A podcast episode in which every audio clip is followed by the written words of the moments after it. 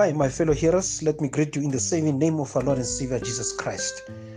Let's reflect on Psalm three and let me caption it and reflect on that the world is now a dangerous place to live.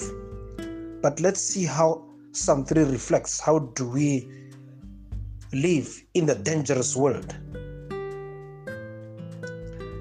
In stanza three and four, in the very Psalm three, you've got to look to God for protection, because ultimately the source of all protection is the hand of God, our shield.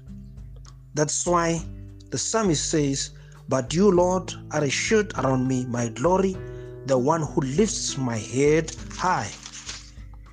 I call out to the Lord, and he answers me from his holy mountain." Number two, we've got to look to God for security. That's reflected in stanza five and six. He says, "I lie down and sleep.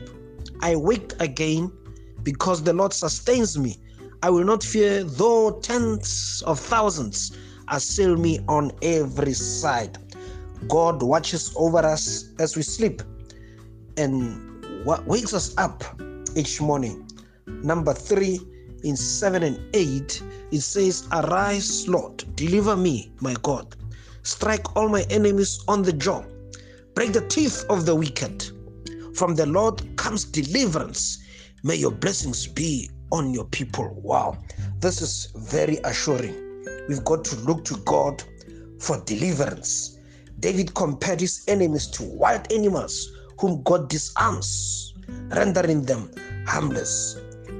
So we've got to look to God for protection. Got to look to God for security. We've got to look to God for deliverance. The world may be a dangerous place to live, but it is also a beautiful place and a perfect place for the exercise of our faith. God bless you. Amen.